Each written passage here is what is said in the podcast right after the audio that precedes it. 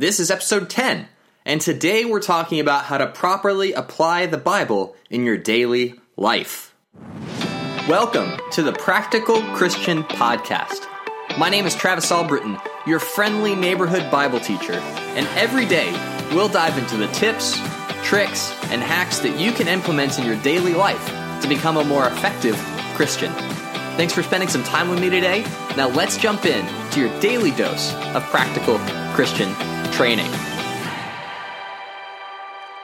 Hello, and welcome back to our three part mini series on how to read the Bible like a professional Bible expert. Today is part three. Uh, just to do a quick recap, catch you up, in part one, we talked about how not to read the Bible. And unfortunately, it's the way most people read the Bible, so that was really important to lay a good foundation for what we're trying to avoid. Yesterday, we talked about why understanding the original intent is so important and why we want to eavesdrop on the conversations that are taking place in the Bible to give us a better understanding of what it could mean for us. But today, we're going to discuss how to properly apply the Bible in our daily lives. All right? That it's not enough to just know what it meant to the original readers. We also need to discover what do we actually do with the things that we read about and learn about in the Bible. And just like the other lessons, this lesson contains a clip from my online teaching series called Amateur Bible Scholar. And if you like what you hear and are interested in taking your Bible study to the next level, uh, go ahead and check it out. Just go to amateurbiblescholar.com and uh, I will also leave a link in the show notes for you. But without further ado, let's jump into our final Greek word of the series, hermeneutics. Enjoy hermeneutics, the branch of knowledge that deals with interpretation, especially of the Bible or literary texts. All right, hermeneutics. What does that mean for us? Well, it's how does this apply to me? This original intent, this passage in the Bible, what do I do with this? How do I apply this to my life as a Christian? And really, it's how do we properly apply the truths communicated to an ancient people to our daily lives. And hermeneutics is important. You might be tempted to say, well, I'll just do exegesis and that'll be enough. But hermeneutics is important because there are areas in our lives where the Bible isn't specifically speaking to particular instances, right? All right, areas where the Bible isn't clear.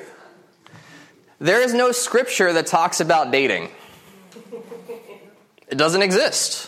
But chances are, everyone who's married or has been married in this room did this in some form or fashion. So, how does the teaching of the Bible apply to dating? That's where proper hermeneutics comes into play. What about retirement? Do you know retirement's not in the Bible? I mean, it's it's not. Like there's that doesn't that doesn't mean that retirement is bad, right?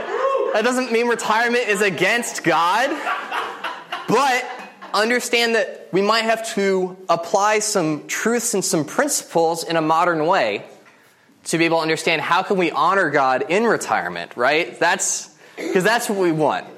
It's not to say the Bible doesn't talk about retirement, so retirement isn't a thing. You can't retire ever. That's not what I'm saying. What I'm saying is hermeneutics is important specifically for that reason.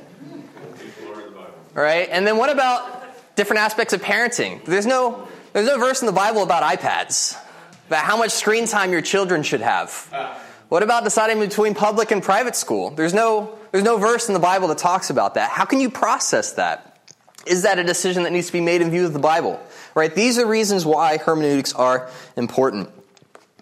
And applying the truths and principles of the Bible to our daily lives does require discernment wisdom, and experience. And the more that you do it, the easier it will become. But luckily, we also have an advocate, someone who is actively at work helping us understand the Bible and how to apply it. John 14, 26 says, But the advocate, the Holy Spirit, whom the Father will send in my name, will teach you all things and remind you of everything I have said to you. And then John 16 says, But when He, the Spirit of truth, comes, He will guide you into all truth. He will not speak on His own, He will speak only what He hears and he will tell you what it is to come. And this is just at the very end of Jesus' life, right before he's taken to be crucified, and he's speaking to his apostles. He's saying, Look, guys, I'm not going to be here, but the Holy Spirit is going to help you. He's going to remind you of the things that I once said. He's going to remind you of the teachings that are important in the moment. He's going to give you the words to say when you need to say them, right? That we have someone actively at work in our lives to help us be better Christians, which is awesome. So, we're not on our own. He's not doing everything for us. You can't just say, well, the Holy Spirit will just tell me what God wants me to do whenever I need to be corrected or, you know, redirected. That's not the Holy Spirit's job. He's to be a guide and a teacher for us, but we are to take the burden of responsibility of seeking out God's truth in His Word. Does that make sense? So that about wraps up our little mini series. And uh, so, what do you do now? Now that you know not to do eisegesis or just read your own uh, interpretation into the scriptures, but you want to first understand the original intent, which is exegesis, and then apply the principles correctly using hermeneutics. And how do you actually get good at that? You know, it might seem overwhelming just starting out, not really sure what to do. So, just like with anything, you just have to practice like a lot. You know, these Bible study skills will become more and more natural the more often you use them. And it's kind of like going to the gym. The first time you go to the gym, it's really painful and you're sore for several days. But if you keep at it, if you maintain the habit and go consistently, over time your body adjusts and adapts. And then it's not as cringeworthy to think about working out at the gym anymore. And it's the same with these Bible study skills that the more you use them, the more that you go through this exercise, the easier it will come. But uh, I hope this mini series has really helped you understand the correct process of how to read, understand, and apply the Bible in your daily life. And uh, if you want to uh, hear the rest of the lessons from Amateur Bible Scholar, again, just head over to amateurbiblescholar.com.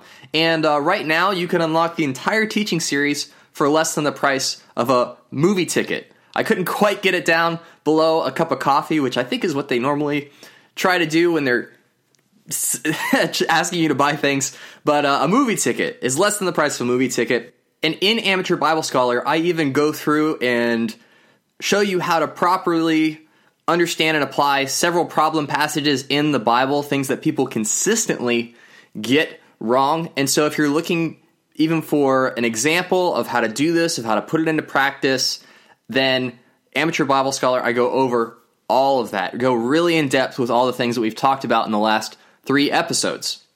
If you want to get more serious, if you want to see what resources I use to do proper exegesis and so forth, that teaching series has it all. So go ahead and go over to amateurbiblescholar.com and I will see you there. That's it for today. If you like what you heard, subscribe to get daily practical tips just like this one. Leave a review to tell me what you think about the podcast and head on over to the Facebook group to let me know what you want to hear in future episodes. Every day is an opportunity to grow closer to God and make a positive impact on the people around you. Take action with what you've learned and help make the world a little more like heaven. I'm Travis Albritton, and I will talk to you tomorrow.